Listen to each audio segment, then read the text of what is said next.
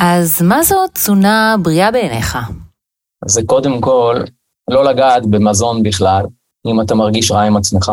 אם אתה מתוסכל, אם אתה כועס עכשיו, אם אתה עסוק בלהיות עצבני, או להיות uh, שיפוטי כבד על מישהו או משהו, או על עצמך, תתרחק מאוכל.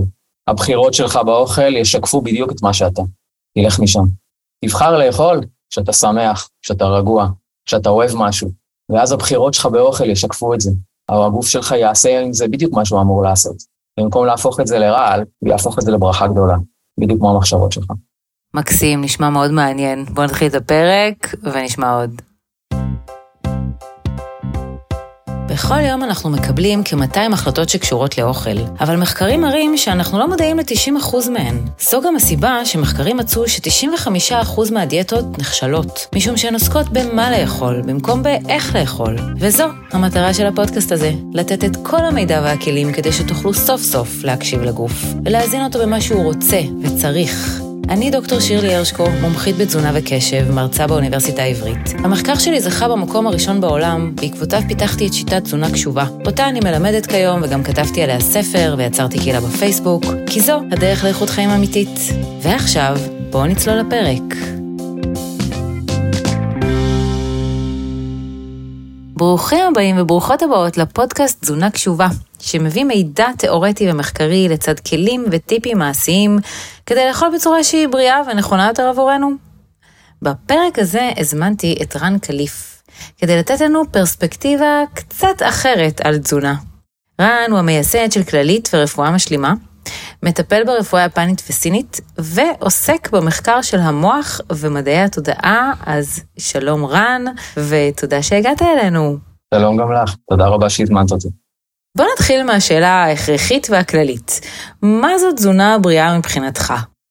אם אנחנו נסתכל על uh, ההיסטוריה שלנו, אני לא מדבר על היסטוריית המחקר והמדע שמוכרת לנו, שזה בעצם מהשנים האחרונות ובמונחים של אבולוציה אנושית, זה ממש תינוק שעדיין לא סיים לנהוג. אני מסתכל על ההיסטוריה העתיקה שלנו, בזמנים שבהם לא היו קופות חולים, לא היה ביטוח רפואי, לא היה בתי חולים, אבל היו אנשים. והם היו בריאים, ואיך אנחנו יודעים שהם היו בריאים? הנה אנחנו כאן. עם כל הסביבה הלא בריאה שלנו, אנחנו נשענים באופן כבד על הגנטיקה שהם הורישו לנו. אז זה אומר שמשהו טוב הם עשו פה. ובבתי הספר העתיקים של חוכמת קדם, אמרו משפט מאוד מאוד חכם, שמסתורי החיים הם לא מחוצה לנו, כי אנחנו זה החיים. לכן, אם אנחנו מסתכלים פנימה ולא החוצה, ואנחנו מסתכלים מתוכנו ולא מחפשים תשובות בחוץ, אלא יודעים את התשובות מבפנים, אז זה לא מה שאנחנו עושים, זה מה שאנחנו חושבים, זה לא מה שאנחנו אומרים, זה מה שאנחנו מרגישים, זה לא מה שאנחנו אוכלים, אלא זה מה שאנחנו. ואם לפרוט את זה, מה שנקרא, לפרוטות, לכסף שאפשר לעשות איתו משהו, לתובנות מעשיות, אנחנו צריכים להבין שהגוף שלנו הוא ברובו אתרי. זה אומר שרוב הקיום של האדם לא נראה לעין. כמו שרוב הספקטרום האלקטרומגנטי לא נראה לעין, רק חלק מאוד קטן ממנו נשמע לאוזן ונראה לעין, רוב הגוף שלנו, שהוא שווה ערך לסך כל הספקטרום האלקטרומגנטי, רק חלק קטן ממנו נראה לעין. ובגלל שרק חלק קטן ממנו נראה לעין, אנחנו תופסים אותו בחמשת החושים שלנו ככל מה שיש. אבל למעשה, הגוף האנושי מכיל רמות הרבה יותר גבוהות של קיומים, הוא למעשה מכיל שבעה גופים, ורק אחד מהם אנחנו חשים, נוגעים, צובטים, מריחים, מרגישים, כואבים, אוהבים, ושישה גופים אנחנו אפילו לא מודעים להם. והדבר הזה כבר הוכח בלא מעט מחקרים, באמצעות מצלמות קיריליות ועדשות אלקטרומגנטיות ומכשירי קליטה מסוגים שונים ומשונים, והיום אנחנו אפילו יודעים שהמוח שלנו יודע לקלוט את כל מנעד שבעת התדרים האלה באופן מלא בגולגולת שלנו. זה אומר שאם אנחנו עשויים מהמטריה הזאת, אז יש לנו גם את הדיזיין, את התכנון, לחיות את זה. כלומר, אם סך כל הספקטרום האלקטרומגנטי זה כל מה שאנחנו, אז התזונה שלנו צריכה להיות לפחות שוות ערך. אם אנחנו מסתכלים על התזונה שלנו רק כמה שמזין בשר ודם, אז אנחנו נתונים לחיי גוף אחד עם כל המגבלות שלו, כל הבעיות שלו, כל הקשיים שלו והמחלות שלו. אבל אם אנחנו מסתכלים על מנעד רחב הרבה יותר של מה שנקרא הזנה או תזונה, אנחנו מבינים שכשם שהגוף שלנו רחב הרבה יותר ממה שאנחנו תופסים אותו כבשר ודם, גם התזונה שלנו רחבה הרבה יותר מזה. ואז, אם אנחנו מבינים את זה ברמה הזאת, אז אנחנו מבינים יותר את המשפט, זה לא מה שאתה אוכל, אלא מה שאתה. אז מה שאנחנו, זה הרבה יותר ממה שאנחנו אוכלים. כמו שזה הרבה יותר ממה שאנחנו מריחים, רואים, שומעים ונוגעים. כלומר, אנחנו הרבה יותר ממערכת עיכול וגזים. וברגע שזה ככה, אנחנו מבינים את זה ככה, אנחנו מבינים שאנחנו חווים בחיים שלנו חלק מאוד קטן מהקיום שלנו. וכבר מדענים בשנת 97, אני חושב זה היה, עבודה של אדם בשם וורניק, הוכיח וגילה ששלושת רבעי מהאנרגיה שהגוף האנושי מקבל ומשתמש בה להזנה, היא מהספקטרום האלקטרומגנטי. ורק רבע זה מתזונה פיזיקלית. כלומר, הוא הוכיח באופן מדעי שאדם שניזון באופן מלא מהספקטרום האלקטרומגנטי, התזונה הפיזית אצלו היא בסך הכל מין אה, עניין צדדי שנמצא במיעוט. עכשיו זה נותן לנו בעצם את, ה, את התובנה מדוע יש אנשים בעולם הזה שהם בריטריאנס, שהם ניזונים רק מנשימה, רק מאוויר. הם לא שותים, הם לא אוכלים, והם עושים את זה כבר המון שנים. ויש לא מעט אנשים כאלה בעולם, ואחד מהם הוא אפילו מדען שחי לו בשוויצריה, והיום הוא בשנות ה-70 שלו. והמדען הזה החליט לשים את העניין הזה לבדיקה. ואיזה מין בדיקה יכולה להיות יותר מלבדוק את זה עליך ועצמך? אז הוא הלך ובדק את זה. והמדען הזה, השם שלו הוא מייקל ורנר, והוא אפילו כתב ספר שלם על כל ה-experience שלו, על כל הניסיון שלו, שנקרא Life from Light. ש-Light זה לא בהכרח הספקטרום הנראה לעין, אלא זה כל המנעד האלקטרומגנטי. שימו לב, תחשבו על זה, איך אנחנו יכולים להנגיש את זה ליום שלנו, ליומיום שלנו, מבלי לעבור עכשיו uh, מסכת מחקרים ולימוד ארוכה, כמו שאני עברתי. בואו ניקח את זה עכשיו ליום-יום שלנו, ונראה. מהי ההאזנה הבסיסית ביותר שאנחנו זקוקים לה בשביל להיות? בואו נחשוב מהי הכניסה, או מה שנקרא ה-engagement, ההתחברות שהיומיומית שלנו למעשה מכילה. אז קודם כל, מה שנכנס לנו לגוף, ומה שאנחנו חווים כל היום בגוף, ומגיבים לו בגוף, ונוהגים איתו בגוף, ומנהלים איתו ריליישנשיפ, מה שנקרא מערכת יחסים, זה בכלל לא מזון, זה מחשבות. ולכן, לא סתם, המשפט המפורסם הזה, אני חושב משמע אני קיים. לא אני אוכל משמע אני קיים, לא אני שותה משמע אני קיים, לא אני בשירותים משמע אני קיים, למרות שכל הדברים האלה מבורכים, תודה לאל, אני חושב משמע אני קיים. I think therefore I am. והמשפט המפורסם הזה, מה הוא עושה? הוא מעמיד את התודעה בקדמת הקיום. והוא אומר, קודם כל מחשבות. שימו לב, מה קורה לכם כשאתם עצובים? איזה מערכת יחסים יש לכם עכשיו עם מזון פיזי ועם מים? מה קורה לכם כשאתם שמחים? איזה מערכת יחסים יש לכם עם מזון פיזי ומים? מה קורה כשאתם אינדיפרנט? מה שנקרא, אתם מביטים על החיים ללא emotions, באיזה מין detachment, סוג של אדישות אלוהית. מה אז מערכת היחסים שלכם? עם מזון ומים. כלומר, זה לא מה שאתה אוכל, זה מה שאתה. כי בעצם מה שאתה אוכל, על פי הידיעה הזאת והתובנה הזאת, הוא תולדה ישירה של מה שאתה חושב. ומחשבות מולידות רגשות, ורגשות יוצרות חשקים וכימיה. ולכן, ככל שהמנעד האלקטרומגנטי שלך הוא גבוה יותר, או מה שנקרא הרטט שלך הוא גבוה יותר, אתה זקוק לפחות מזון פיזיקלי, ואתה משתמש ביותר הזנה מנטלית.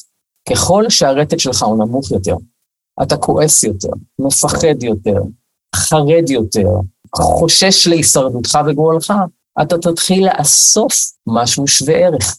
אתה תתחיל לאסוף את כל הדברים החומריים שיגנו עליך, שישמרו עליך, שירפדו אותך, שיעשו לך סטוק שאולי לא יהיה לך חסר. אז אנשים הולכים למקרר והם אוכלים מבוטים. ככל שאתה יותר בטוח בעצמך, מכיר בערך שלך, יודע את כוחך, שמח בחלקך, כל דבר יהיה רק משלים של זה.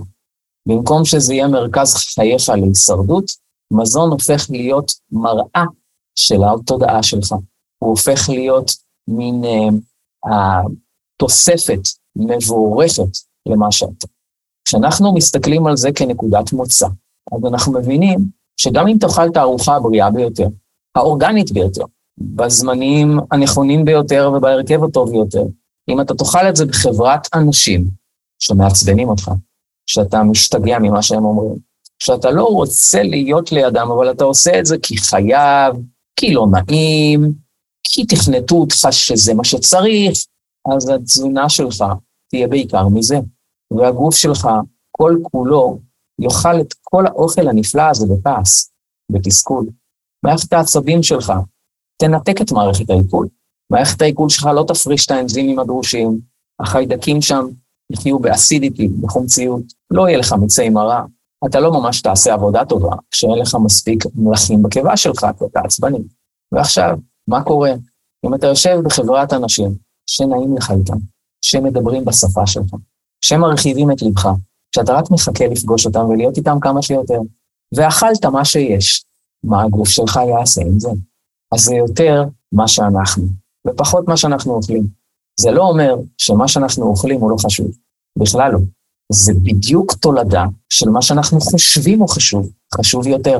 ואיך שאנחנו חושבים, ואיך שאנחנו מרגישים בקשר לזה, נבחר באופן אוטומטי, שגור לחלוטין, מה אנחנו בחרנו לאכול, איך אנחנו מרגישים עם זה, כמה אנחנו אוכלים, מתי אנחנו אוכלים. ואם פעם הייתם אוהבים, ככה מעבר לגובה של הלב שלכם, מעבר לאף, והכל היה רוזי, רוזי, רוזי, אז הייתם רעבים כל כך? האם הייתם צריכים לישון כל הזמן? הייתם צריכים לבחור דברים בסוג של, של סלקטיביות, כדי שזה באמת יתאים לכם ויעשה לכם טוב? לא ממש. כולם סביבכם, בגלל שאתם כל כך מאוהבים בחיים, וכל כך מאוהבים בסובב, או במישהו, או בעצמכם, או בהכל ביחד, אז תמיד טעים לכם, והכל מספיק לכם. והצרכים האישיים שלכם, הפיזיים, יורדים מאוד. ולכן אתם צריכים לישון פחות, ואתם עייפים פחות, ויש לכם פחות ביקורת על כל מה שקורה מסביב, והגוף שלכם מתנהג בהתאם. אז הוא יותר יאפשר, ויהיה פחות אלרגי, ויהיה פחות עצירותי, ופחות שלשולי. הוא יזמר בדיוק כמו שהלב שלכם מזמר. וזה בעצם התמצית של העניין. מתחת למחשבות שלנו נמצא חשיפה לאור. אנחנו יצורים סולאריים, ואנחנו צריכים חשיפה לאור. זה כל המנעד האלקטרומגנטי של מה שאנחנו קוראים לו אור. לא רק אור נראה, אלא גם אור לא נראה. לא רק חום השמש, אלא גם קור הירח.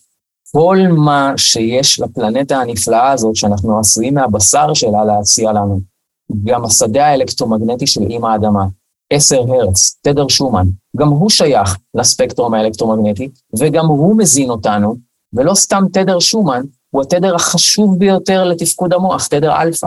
זה בדיוק אותו תדר. לא סתם כשאסטרונאוטים עוזבים את כדור הארץ רחוק, צריכים להחזיר אותם די מהר, כי הגוף שלהם מתחיל להתפרק תודעתית, אנרגטית ופיזית. אנחנו צריכים את תדר שומן. הוא מזין אותנו בדיוק כמו מזון. כמו שהוא מזין את הצמחים והעצים, שמתוכם אנחנו לוקחים את מזוננו, ואת החיות שחלקנו אוכלים, הוא מזין גם אותנו באופן ישיר, כי אנחנו שייכים בדיוק לאותה מערכת חיים. מתחת לזה נמצאת שינה. שינה זה התזונה הבאה. שימו לב, גם היא לא פיזיקלית, למרות שזה מצב פיזי שאנחנו נכנסים אליו, שום דבר לא נכנס למערכת העיכול שלנו עדיין. בלי שינה, אנחנו לא יכולים להתקיים, אנחנו יכולים לחיות בלי אוכל, כבר הוכיחו, זמן רב מאוד. אנחנו יכולים לחיות בלי מים כמה ימים טובים, אפילו יותר משבוע לפעמים, תלוי בתנאים, אבל אנחנו לא יכולים להיות בלי שינה יותר מארבעה-חמישה ימים. תסתכלו איך הפנים שלכם יראו והגוף שלכם ירגיש אחרי שלא ישנתם שלושה ימים. הגוף שלכם יתחיל להתפרק, כי המוח לא יכול לבנות אותו מחדש בשנת דלתא. אתם לא מייצרים את ההורמונים שבונים את הגוף שלנו מחדש, אם אנחנו לא נכנסים לשינה הזאת. אז שינה זה ההזנה השלישית. ההזנה הרביעית זה מים. ומים זה מים כמו שפעם ירדו מהשמיים. פעם מים ירדו מהשמיים כמעט כמו מים מזוקקים. לא היה בהם דיוקסינים וריסוסים וכל מיני שיירים אטמוספריים שכמעט כולם קשורים לתעבורה ותעשייה. אז מים הקלים ביותר שאתם יכולים למצוא. לדוגמה, אני מזקק את המים שלי כבר 20 שנה. היום אני אפילו מפיק אותם מהאטמוספירה, אני לא צריך אפילו אספקת מים חיצונית כדי לספק מים יותר. והמים האלה, התפקיד שלהם זה בדיוק כמו התפקיד של מים בתא.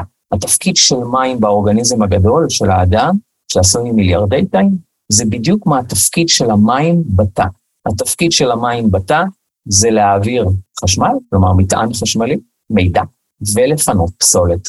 אבל אם המים האלה קשורים עכשיו לכל מיני מתכות מבחינה מולקולרית, נעולים על כל מיני חומרים סינתטיים, אז קודם כל הם מים כבדים, כלומר הם שוקלים פיזית יותר, ואתם תשקלו פיזית יותר. שניים, הם יוצרים קצרים חשמליים במערכות הגוף שלנו. התא שלנו עובד על חשמל. הגוף שלנו הוא חשמלי, אנחנו עובדים כולנו על חשמל. מרגישים עם חשמל, מחייכים עם חשמל, כועסים עם חשמל, נחים בגלל חסר חשמל. אנחנו צריכים חשמל. ומים זאת מדיה תעבורה. אפילו המוח שלנו, שיכול לקלוט ולייצר מספר רב מאוד של תדרים על הספקטרום, כל אזור במוח מכיל מים בדחיסות המשתנה בהתאם לתדר שהוא אמור לקלוט ולשדר. כך גם בתאים. הכבד שלנו יש לו דחיסות מסוימת, ולריאות דחיסות מסוימת, ולכליות דחיסות מסוימת. וכל האיברים האלה מתאימים את המבנה של המים למבנה התאים שלהם מבחינה חשמלית ומבחינה מולקולרית. ולכן ככל שהמים ריקים יותר, מה שנקרא, ככל שהם H2O נטו, הם מאפשרים לגוף שלנו לעשות את המניפולציה הדרושה בשביל להתאים אותם לסובב. ככל שהמים מגיעים כבר סגורים, נעולים מולקולרית, ומלאים בכל מיני חומרים שאנחנו לא צריכים בגוף שלנו, הגוף עובד קשה מאוד מאוד מאוד בשביל להפריד אותם, אם בכלל, ולהכניס אותם לתא שמכניס אל תוכו אך ורק מים מזוקקים. הדבר החשוב מאוד במים זה לשתות מים שהם structural, מה שנקרא. הם, הם מובנים מולקולרית על פי מה שאתה. מה זה אומר? אם יצא לכם לראות את העבודה של המדען היפני ההוא, שעשה עבודה מקסימה, מקסימה, מקסימה, על הקשר בין מבנה המים לרגשות ולאנרגיה. והאיש הזה הראה והוכיח שאם אנחנו שמחים ליד מים, הם מסתדרים בצורה נפלאה, זה נראה מתחת למיקרוסקופ כמו גביש של יהלום או גביש של קרח, יפהפה. אם אנחנו כועסים ליד מים, הם משתנים לצורה מעוותת כזאת, שנראית מזעזע. אם המים שומעים בטהובן, שומעים שופן, הם מסתדרים בצורה של שופן. אם הם שומעים מוזיקת רוק קשוחה ומלאה בחיכוכים מטאליים, הם מסתדרים בצורה שהיא לא נעימה לעין. אז כשאתם לוקחים מים לידיים, שימו לב לזה. תייצרו בתוככם רגע אחד קטן של אליינמנט, שמה שאתם שותים יהיה המכנה הגבוה ביותר שאתם יודעים לייצר כרגע. והמים שלכם יהיו ויראו כמו יהלומים, יהלומים לשתייה. זה הוכח מדעית. מסרים מהמים, מה הם רוצים לומר לנו? והמדען הזה נקרא, כן, מסאו אמוטו, איש מאוד מפורסם, שעשה עבודות קסומות בכל מה שקשור למים. והוא הוכיח את הכל גם בצבע, יש את זה בעברית. ספר נפלא שהילדים שלי גם למדו אותו משהם קטנים. מה גילו אחרי אסון צ'רנוביל?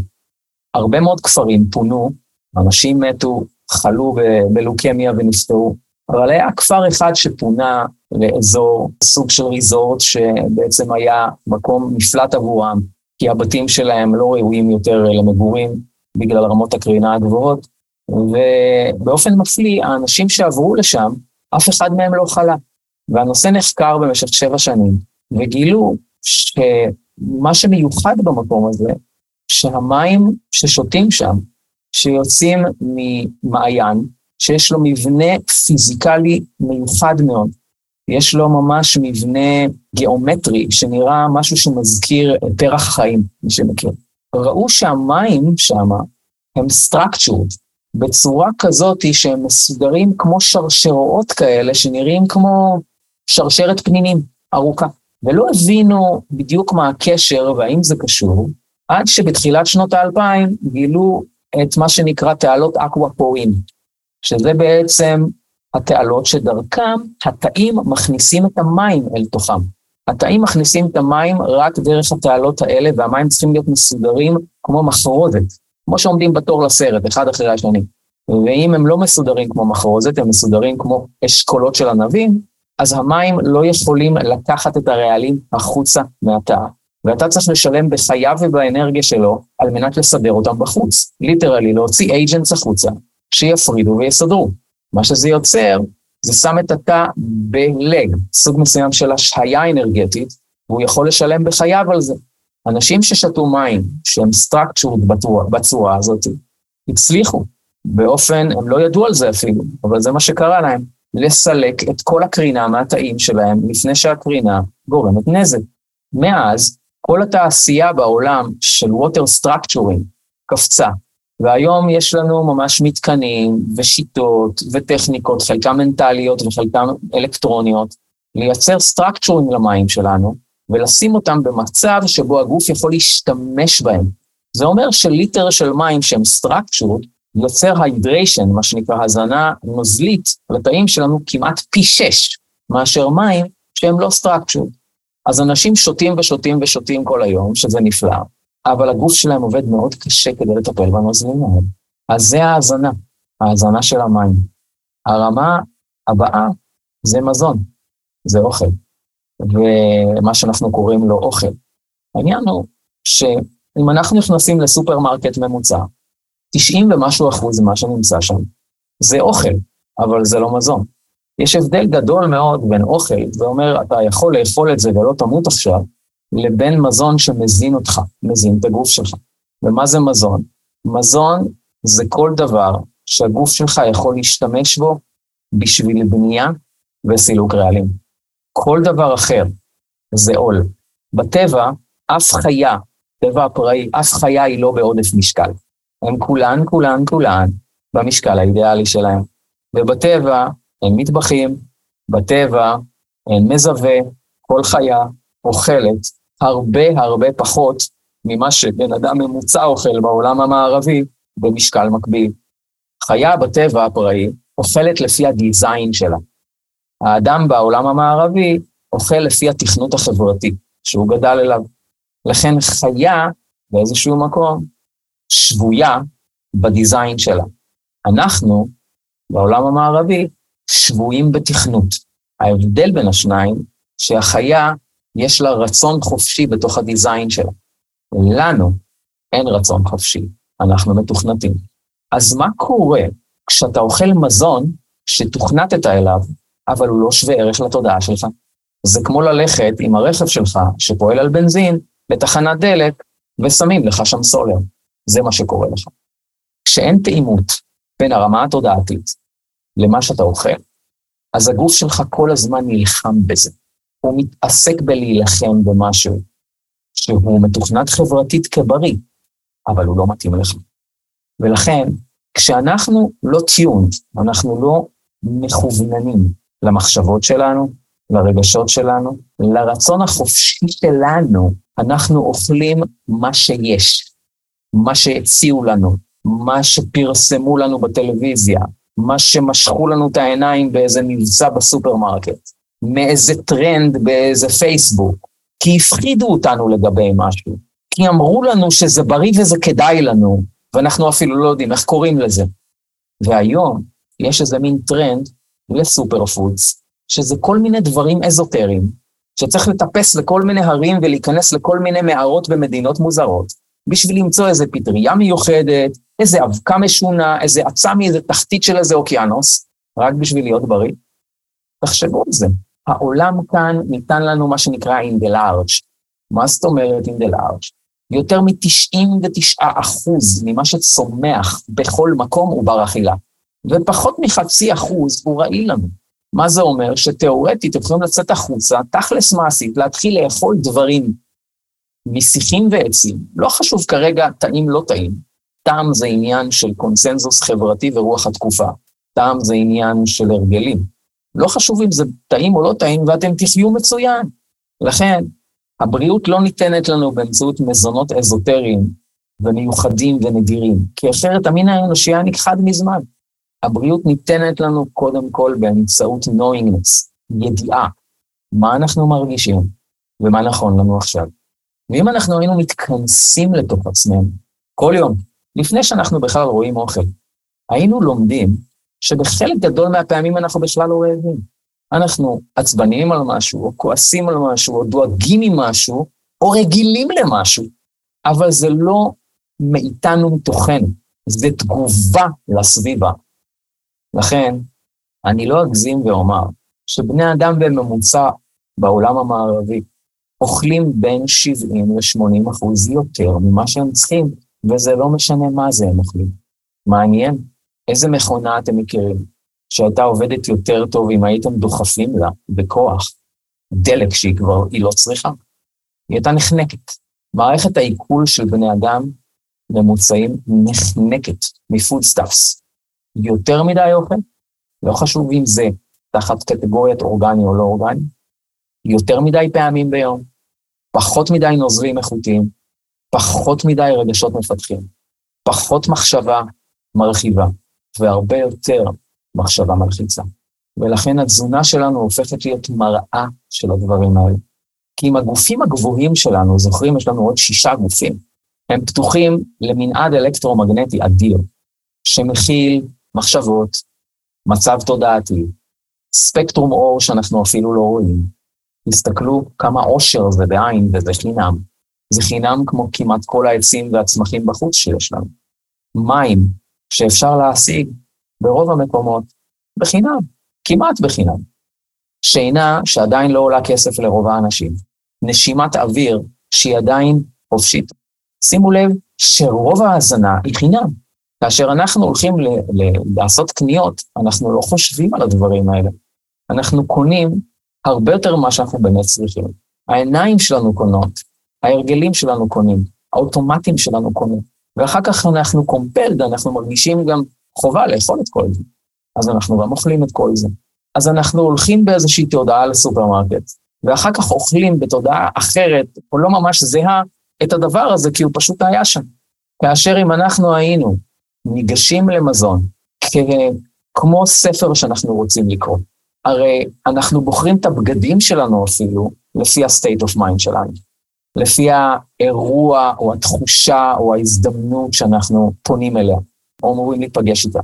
אנחנו הרבה פעמים ניקח ספר שירים ונקרא כשאנחנו מרגישים פואטיים. כשאנחנו מרגישים רומנטיים, אולי נקרא משהו רומנטי. כשאנחנו מרגישים פילוסופיים, אנחנו נקרא משהו פילוסופי. למה אנחנו לא מתייחסים למזון שלנו כהזנה שוות ערך להזנה תודעתית? אם אנחנו היינו עושים את זה, פתאום היינו מגלים שהרבה מהדברים שיש לנו במקרר הם ממש לא מתאימים למה שאנחנו באמת. הם כן מתאימים למה שהתרגלנו לעשות. תחשבי רגע על זמנים שאת היית מאוד מאוד שמחה בחלקך. הרגשת תחושה של הישג, תחושה של הכרת תודה על זה שאת פה, בגלל שיצרת משהו נשגב. זה יכול להיות ילד, זה יכול להיות שפגשת אדם שמאוד מרחיב את ליבך, ועוברות השעות איתו, ואת לא אכלת כבר שש שעות או חמש שעות, ואת לא צריכה לאכול, ואת בכלל לא חושבת על הזמן, ואת לא עייפה גם. ולפעמים יכול לעבור גם חצי לילה באיזו שיחה מעניינת, או אינטראקציה אדירה ומיוחדת, ואיפה המזון, ואיפה השעות, ואיפה השעות שינה שלך. ואת קמה בבוקר אחרי שעתיים שינה או שלוש, כולך אנרגטית וכולך אינספיירד, ובכלל שוכחת שאוכלים ארוחת בוקר עכשיו. וכל כך הרבה פעמים בחיים שלי הייתי בהתעלויות כאלה, שהן לא היו נקודתיות, הן היו גם די ממושכות בגלל פרויקט מעניין, בגלל אבולוציה פנימית שאני עובר, שבה אני מגלה שהגוף שלי ממש משתנה בהתאם למחשבות שלי. ואוכל, אני לא צריך אותו. עד כדי כך שאפילו אכלתי דברים קלים, כמו פרוסת אבטיח או, או סלט קל שהכנתי בבית מהגינה, וזה היה נראה לי שזה אפילו מוריד אותי ותוקע אותי in a way, עד כדי כך הייתי במקומות האלה. וכמה פעמים את פותחת את המקרר ועומדת ומסתכלת עליו, ואת אפילו לא יודעת מה את עושה שם. למרות העובדה שאכלת לפני שעה, ותיאורטית זה אמור להספיק לך לכל היום, לפחות הכמות הזאת. אנחנו עושים את זה בגלל חלק בנו שהתרגל למשהו שהוא לא אנחנו. זה תוכנה שהגוף שלנו רכש, אבל היא לא באה מהבעלים. הבעלים שזה רוחנו, התודעה שלנו, לא צריכה ללכת למקרר. היא לא עשויה מהחלק הזה. היא עשויה מהחלק הראשוני של התזונה, שזה state of mind ומחשבות. אני מאוד רוצה להודות לך על הקו מחשבה היוצא דופן והכל כך חכם הזה ששטחת פה בפנינו. רן, תודה רבה רבה. בבקשה, זאת זכות.